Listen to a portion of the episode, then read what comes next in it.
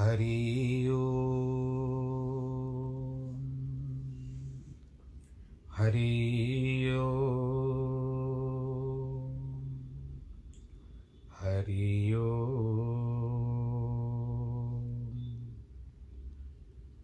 गुरुर्ब्रह्मा गुरुर्विष्णु गुरुर्देवो महेश्वर गुरुर्साक्षात् परब्रह्म। तस्मै श्रीगुरवे नमः। विघ्नेश्वराय वरदाय, सुरप्रियाय, लम्बोदराय, सकलाय, जगद्दिताय, नागाननाय श्रुतियज्ञविभूषिताय गौरीसुताय, गणनाथ नमो नमस्ते। नाहं वसामि वैकुण्ठे, योगिनां हृदयेन च मद्भक्तां यत्र गायन्ति, तत्र तिष्ठामि नारद। जिस घर में हो आरती, चरण कमल चितलाय तहाँ हरि वासा करे, ज्योत अनंत जगाए। जहाँ भक्त कीर्तन करे, बहे प्रेम दरिया।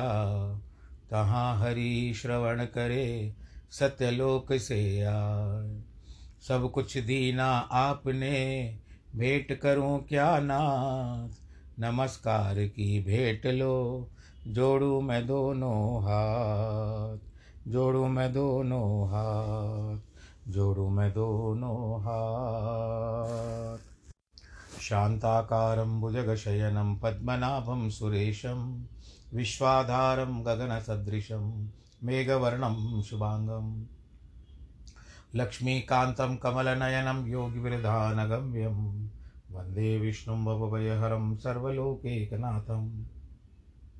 मङ्गलं भगवान् विष्णु मङ्गलं गरुडध्वज मङ्गलं पुण्डरीकाक्षमङ्गलाय स्तनोहरि सर्वमङ्गलमाङ्गल्ये शिवे सर्वार्थसाधिके।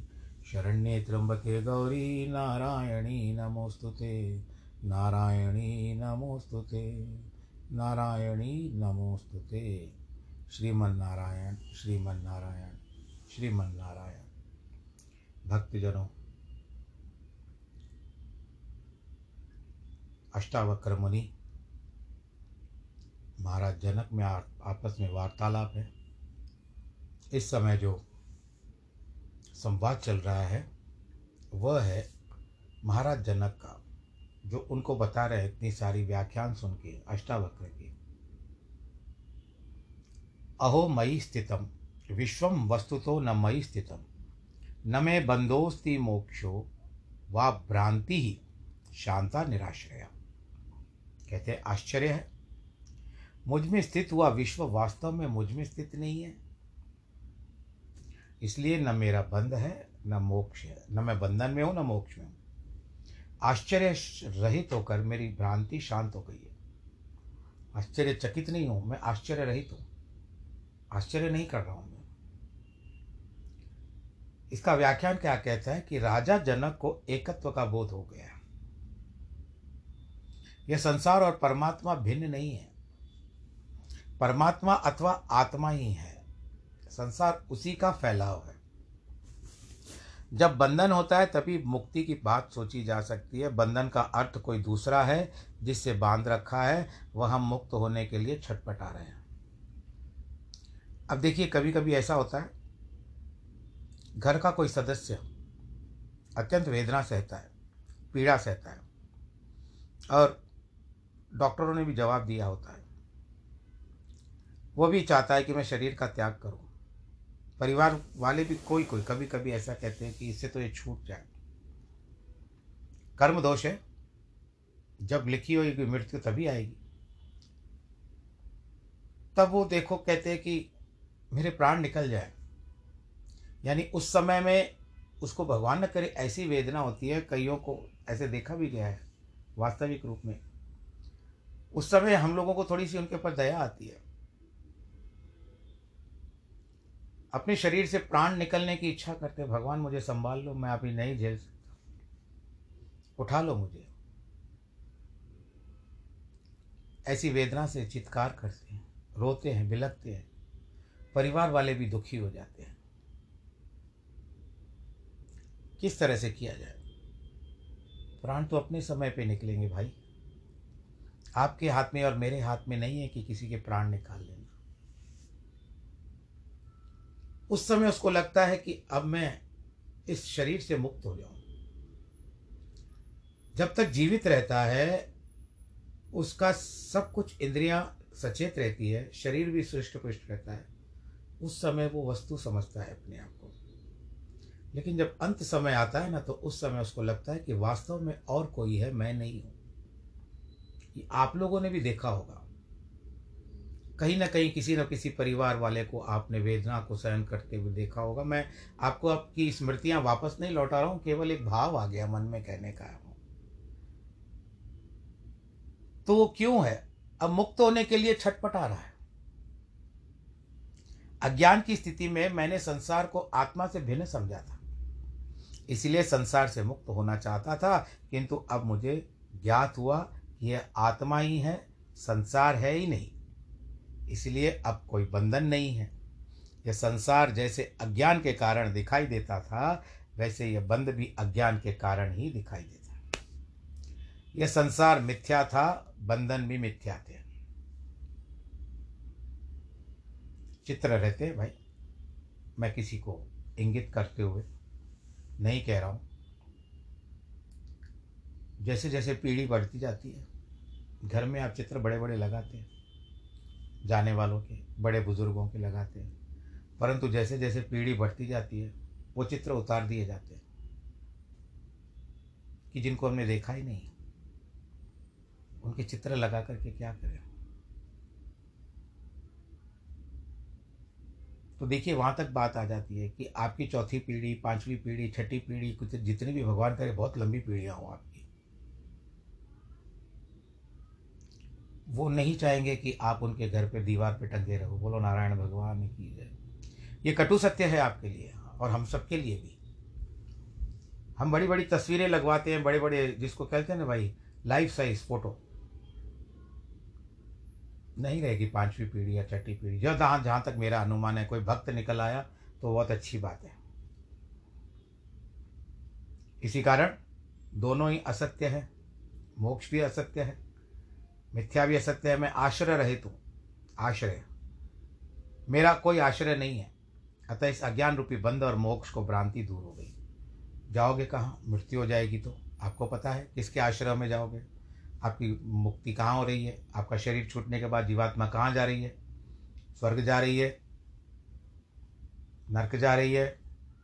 कर्म के दोष के अनुसार अथवा सीधा नारायण लोक वैकुंठ को जा रही है? या जो आपके इष्ट देवता है, उनके लोग जा रही है। आपको भी नहीं पता। अज्ञान अवस्था में मुझमें विश्व स्थित था, किंतु अब यह सारा ब्रह्म मिट गया है। अब मैं आत्मवान हो चुका हूँ। एवं विश्व मुझमें स्थित है, नहीं नहीं है। मैंने अज्ञानवश अपने को दे समझा। इसके लिए राजा जनक को विदेह कहा गया है। आपको इस बात का भी ध्यान से सोचना चाहिए, आपको भी पता ही होगा। उनको विदेह कहा गया है। इंद्रिया आदि ब्राह्मण, क्षत्रिय, वर्ण और आश्रम वाला, कर्ता, भोक्ता आदि न जाने क्या क्या समझा? यही मेरा संसार था, वह यही बंद था। अब संसार मुझमें नहीं है, इसीलिए मुझे कोई बंधन नहीं है, तथा बंधन भी नहीं है तो मोक्ष भी नहीं है। मैं हो ही नहीं तो मैं जाऊँगा कहाँ? बोलो, नारायण भगवान की जय। तो इस प्रसंग को हम आज यहाँ पर जो अष्टावक्र मुनि की गीता है, ज्ञान के द्वारा जनक जी हमको कुछ ज्ञान का उपदेश दे रहे हैं अष्टावक्र के बाद। अब चलिए नारायण जी की शरण में चलते हैं, बोलो फिर से, नारायण भगवान की जय। तो भक्तजनों, भगवान विष्णु जी का जो स्वरूप बताया गया, आपने सुना, उस दिन की बात है। वेदों के बारे में समझाया गया है। अब यहाँ पर जो बात आती है, ऋग्वेद जो है, चार वेद है ना, एक ऋग्वेद, यजुर्वेद, सामवेद और अथर्ववेद। किसी यजमान के घर गए थे हम, वहाँ पर ऐसे वार्तालाप निकला। बातचीत हुई, संवाद में बात आई कि जिस तरह से वेदों में बताया गया है तो वो व्यक्ति या स्त्री कहिए वो थोड़ा सा पल, अपनी पल के झपका रही थी। मैंने कहा, क्यों बेटा? वेद तो सुने रखे ना कहते, नहीं, मैंने बिल्कुल नहीं सुना है वेदों के बारे में। तो यहीं पर है कि आगे चल करके ये लोप प्राय हो जाएँगे। कुछ भी नहीं बचेगा। हमारी धरोहर सब खत्म हो जाएगी। क्योंकि हमारे पास आधुनिकता की लहर चढ़ी हुई है भाई। इसको थोड़ा सा उतारो। जिस तरह सोने के ऊपर मैल चढ़ जाती है आधुनिकता की, पर आपका शरीर सोना है, आपके संस्कार सोन, स्वर्णमय है। इसके ऊपर चढ़ी हुई आधुनिकता की आप मैल उतारोगे तो भी जा कर के आप अपने संस्कारों को देख पाओगे। जैसे हम सुनते हैं ना कि दर्पण, मैला होता है तो उसमें उसमें परछाई नहीं दिखाई देती तो आधुनिकता की मैल चढ़ी हुई है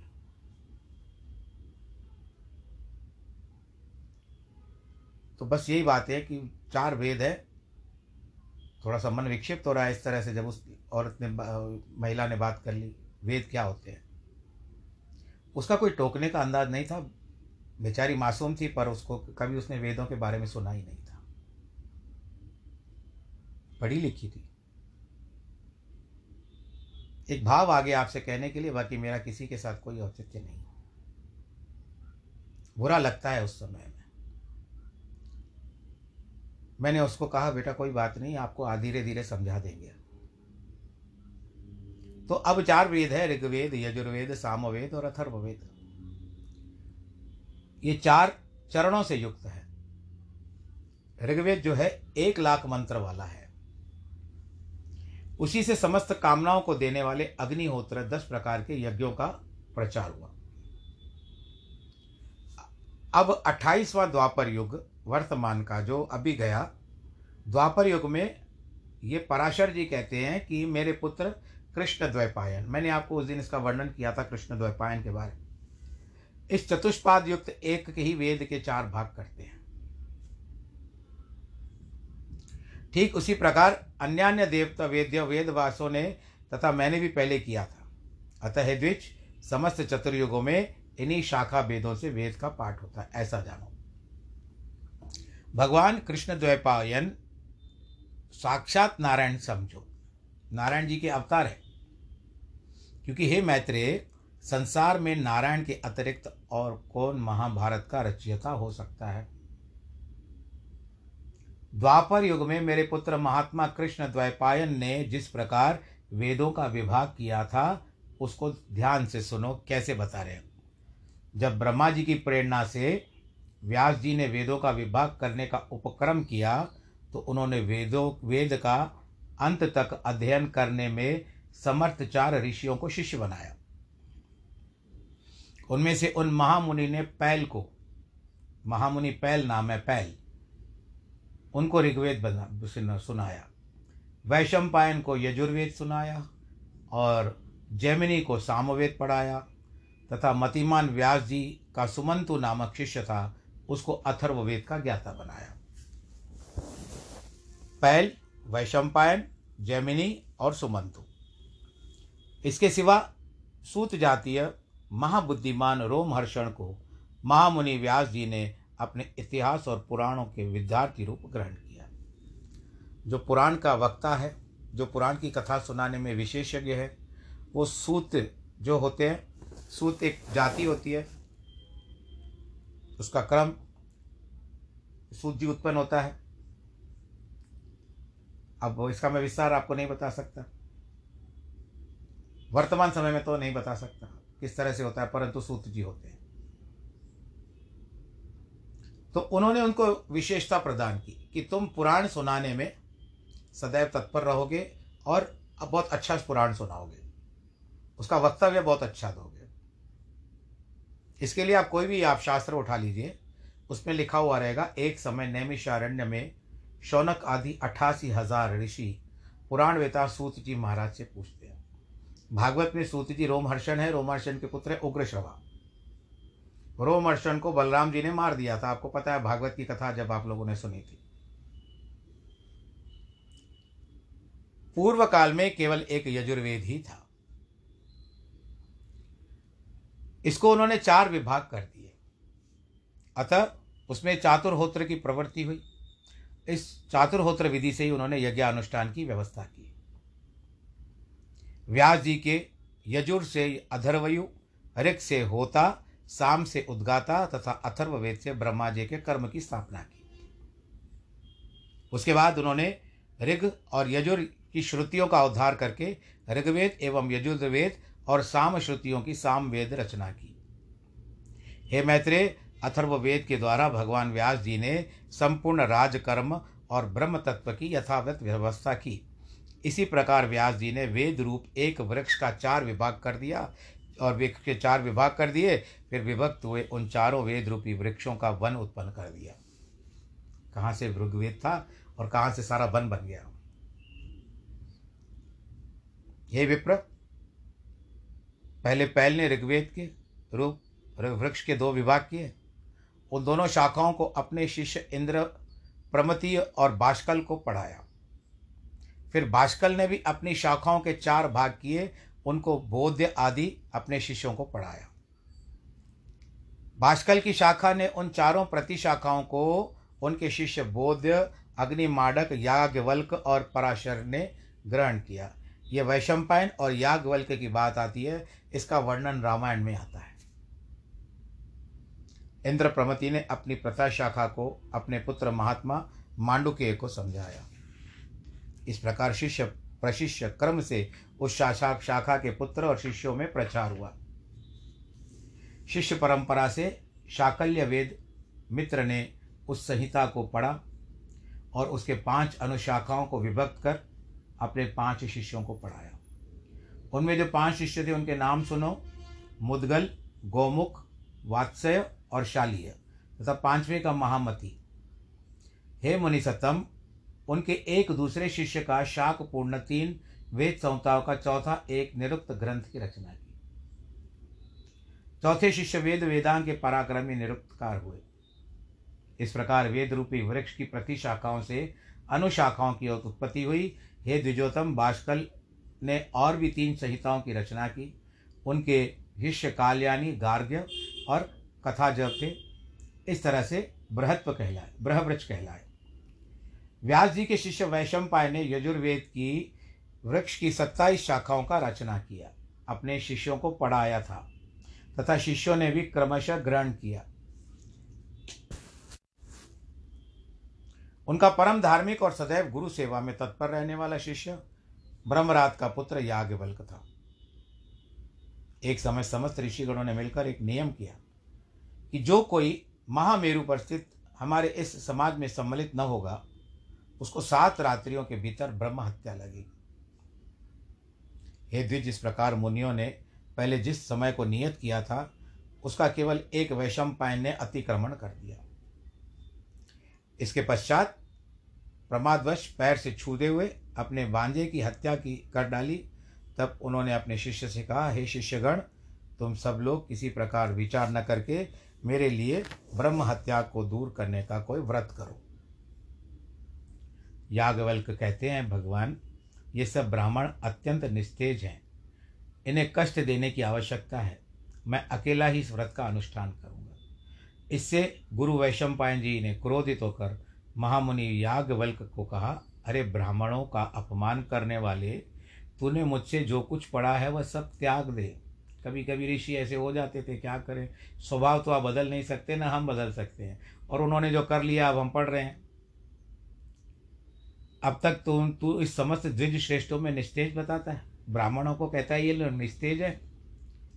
मुझे तुझ जैसे आज्ञा भंगकारी शिष्य से कोई प्रयोजन नहीं है। दूर हो जा मेरी दृष्टि से। यागवल ने कहा, द्विज, मैं तो भक्तिवश आपसे ऐसा कह रहा था। मुझे आपसे कोई प्रयोजन नहीं लीजिए मैंने आपसे जो कुछ पढ़ा ये ले लीजिए। तेरा तुझको अर्पण क्या लागे मेरा? जाओ। ऐसा कहकर महामुनि यागवल्क जी रुधिर से भरा हुआ मूर्तिमान यजुर्वेद वमन करके उनको दे दिया। स्वेच्छा के अनुसार चले गए। यागवल्क द्वारा वमन की हुई उस यजुश्रुतियों को उनके शिष्यों ने तीतर होकर ग्रहण किया। इसीलिए वो तैतरीय कहलाए। ये बातें मैं आपका आपको कह रहा हूँ, ये सब उपनिषदों में परिवर्तित हो गए हैं। जैसे वह तैतरीय उपनिषद, मंडूक उपनिषद, ये सब जो बातें आई है, ये सब आप लोगों ने उपनिषद सुना होगा या वेदांत सुने होंगे, उनमें ये परिवर्तित हो चुके हैं। इसीलिए वे सब तैतरीय कहलाए हैं, महामुनि, जिन विप्रगण ने गुरु को ही प्रेरणा से ब्रह्म हत्या का विनाशक व्रत का अनुष्ठान किया था वे सब व्रत आचरण के कारण यजु शाखाध्यायी चरका अधर्वयुक है उसके बाद याकवल्क ने भी यजुर्वेद की प्राप्ति की इच्छा से प्राणों का संयम करके संयति चित्त से सूर्य भगवान की स्तुति की। यागवल्क कहते, अतुलित तेजस्वी भुक्ति के द्वार स्वरूप तथा वेद त्रय रूपी तेज से संपन्न ऋग्वेद, यजुर्वेद तथा साम स्वरूप सविता देव को नमस्कार है। नमस् सवित्रे द्वाराय मुक्ते र मित तेजसे रग युज साम भूताय त्रयीधामने चते नमः। भगवान जी सूर्य की स्तुति करते हैं। भगवान जी की आराधना करते हैं। पराशर जी कहते हैं कि उनके इस प्रकार की स्तुति करने पर भगवान सूर्य अश्वरूप, यानी घोड़े के रूप में उनके समक्ष प्रकट हुए। कहते हैं, अपना अभिष्ट मांगो। याग वल्क मैंने सुना है याग जो वल्कल वस्त्र होते हैं यज्ञ के छोड़े हुए, उनको धारण करने वाले। याग वल्क अपने प्रणाम करके कहा, आप मुझे उस यजुर श्रुतियों का उपदेश कीजिए, जिन्हें मेरे गुरु जी ने भी नहीं, जो गुरु ना, जब भी नहीं जानते हैं। उनके ऐसा कहने पर भगवान सूर्य ने उन्हें आया याम नामक यजुर श्रुतियों का उपदेश दिया, जिन्हें उनके गुरु वैशम पायन भी नहीं जानते थे। कभी कभी होता है कहाँ पर किस बात के लिए त्याग करके आए थे और क्या मिल गया? विशेषता प्राप्त हो गई। उनको अपने गुरु से भी ज़्यादा चले गए। हे द्विजोतम उन श्रुतियों को जिन ब्राह्मणों ने पढ़ा था, वे वाजी नाम से विख्यात हुए, क्योंकि उनका उपदेश करते समय सूर्य भी अश्वरूप हो गए थे। हे महाभाग, उन वाजी श्रुतियों को काणव आदि पंद्रह, काणव आदि पंद्रह शाखाएँ हैं। वे सब शाखाएँ महर्षि यागवल्की की प्रवृत्ति कहलाई है। पराशर जी कहते हैं जिस क्रम से व्यास जी के शिष्य जैमिनी ने सामवेद की शाखाओं का वह विभाग किया, आप सुनो। जैमिनी का पुत्र था सुमंतु और उसका पुत्र था सुकर्मा। उन दोनों महामुनि, महामति पुत्र पौत्रों ने सामवेद की एक एक शाखा का अध्ययन किया। उसके बाद सुमंतु के पुत्र सुकर्मा ने अपनी सामवेद संहिता एक हज़ार शाखा वेद किए। और उन्होंने उसे कौशल्य हिरण्यनाथ तथा पौष्पंजी नामक दो महाव्रती शिष्यों ने ग्रहण किया। जिन तरह इन द्विजोतो ने श्रेष्ठ ब्राह्मणों ने इतनी संहिताएँ हिरण्य हिरण्यनाभ से और ग्रहण की, उन्हें पंडित जन का प्राच सामग्र कहते हैं। पौष्पन जी के ले शिष्य लोकाक्षी, नैधमी, कक्षिवान, लांगली, उनके शिष्य, प्रशिष्यों ने अपनी अपनी संहिता के विभाग करके उन्हें बहुत बढ़ा दिया। महामुनि कृति का नाम भी आता है। चौबीस संहिताएँ हुई इस प्रकार उन्होंने सामवेद की शाखाओं का खूब विस्तार किया। अब अथर्ववेद की बात सुनो। अथर्ववेद को सर्वप्रथम अमित तेजोमय सुमंतु मुनि ने अपने शिष्य कबंद को पढ़ाया था। फिर कबंद ने उसके दो भाग करके देव दर्श और पथ्य नामक अपने शिष्यों को दिया। हे द्विजसतम, देवदर्श के शिष्य मेद, ब्रह्मबली, शौलकायनी और पिपलाद थे। हे द्विज पथ्य भी जाबाली, कुमुदादि, शौनक नाम के तीन शिष्य थे, जिन्होंने संहिता का विभाग किया। शौनक जी ने भी अपनी संहिता के दो विभाग करके उनमें से एक वब्रू को तथा दूसरी सैंधव नामक अपने शिष्य को दी। सैंधव से पढ़कर मुंजिकेशन उसकी संहिता को पहले दो और फिर तीन उनके विभाग किए। नक्षत्र कल्प वेद कल्प संहिता कल्प अंगिरा कल्प और शांति कल्प उनमें रचे हुए अब बात आती है पुराण अथर्व विशारद व्यास जी ने आख्यान, उपाख्यान, गाथा, कल्प शुद्धि सहित पुराण पुराण संहिता की रचना की। रोमहर्षण सूत व्यास जी के प्रसिद्ध शिष्य थे। महामती व्यास जी ने उन्हें पुराण संहिता का अध्ययन कराया। जिसमें सारे पुराण लिखे हुए हैं, वेदों के बाद उन्होंने जो पुराण बनाए थे, उनका अध्ययन सूत जी को कराया, जिनका नाम था रोमहर्षण इसका अर्थ क्या होता है? आप बोलते हो ना, रोम रोम खड़े हो जाते हैं, कुछ सुनने के बाद। मन में जब प्रफुल्लता आती है, प्रसन्नता आती है तो रोम हर्षण होता है। रोम यानी रोम रोम खुश हो जाता है, प्रसन्न हो जाता है। तो वही रोमहर्षण की बात है कि ये जब कथा सुनाते तो पुलकित हो जाते थे सभी लोग। इसके लिए उन्होंने रोमहर्षण को ही चुना। तो इनका अध्ययन कराया उन सूत जी के सुमति अग्निवर्चा मित्रायु, शांसपायन अकृत वर्ण और सावरणी। ये छह शिष्य थे। काश्यप गोत्रीय अकृत प्रवण व्रण, सावरणी और शांसायपायन, ये तीनों सही करता है। उन तीनों संहिताओं के आधार, एक रोम हर्षण जी की संहिता है मुने। इन चार संहिताओं की सारभूत मैंने विष्णु पुराण संहिता बनाई है। तो ये सब कहाँ पर आया? ये सारी जो बात आती है विष्णु पुराण में आके रुक जाती है। पुराणज्ञ पुरुष कुल अठारह पुराण बतलाते हैं। और इन सब में प्राचीनतम जो है, वो है ब्रह्म पुराण। प्रथम पुराण ब्राह्य है, दूसरा पाद्म, तीसरा वैष्णव चौथा शैव, पांचवा भागवत, छठा नारदीय, सातवां मार्कंडे, इस प्रकार आठवां आग्नेय, नवां भविष्यत, दसवां ब्रह्म वैवर्त और ग्यारहवां पुराण लैंग कहा जाता है। बारहवां वारा, तेरहवां स्कंद, चौदहवां वामन, पंद्रहवां कौर्म तथा इनके पश्चात मात्स्य गारुड़ और ब्रह्मांड पुराण है। गरुड़ पुराण जो आपके घर में जब भगवान न करे, किसी के घर में मृत्यु होती है तो उसके पाठ के लिए गरुड़ पुराण रखा जाता है। हे मामुने यही अठारह महापुराण हैं। इनके अतिरिक्त मुनिजनों ने और भी अनेक उपपुराण बतलाए हैं। इन सभी में सृष्टि किस तरह से होती है, प्रलय किस तरह से होती है, देवता आदि के वंश कौन कौन से हैं, मनवंतर कितने होते हैं भिन्न भिन्न राजवंशों के चरित्रों का वर्णन भी किया जाता है। ये अब आप पूरा सुन करके आए हो। हे मैत्रेय, जिस पुराण को मैं तुम्हें बता रहा हूँ ना वह पद्म पुराण या पद्म पुराण के अनंतर कहा हुआ वैष्णव नामक महापुराण है।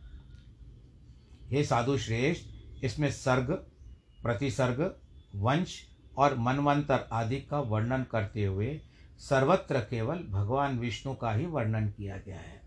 बोलो, नारायण भगवान की जय। भागवत में दसी हैं। फुर्सत में बताएँगे। छह वेदांग, चार वेद मीमांसा, न्याय, पुराण, धर्मशास्त्र, ये सब मिला करके चौदह विद्याएँ हैं। इन्हीं में आयुर्वेद भी है, धनुर्वेद भी है, गांधर्व आयुर्वेद, यानी जो आप आयुर्वेद की दवाई यहाँ लेती हो।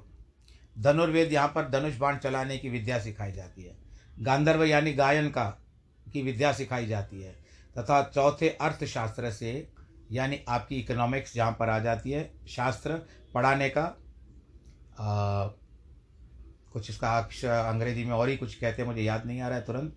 अर्थशास्त्र कॉमर्स हाँ कॉमर्स के बारे में लेने से कुल अठारह विद्याएँ हो जाती है। ऋषियों ने तीन भेद किए हैं। प्रथम ब्रह्म ऋषि द्वितीय देव ऋषि और फिर राज ऋषि।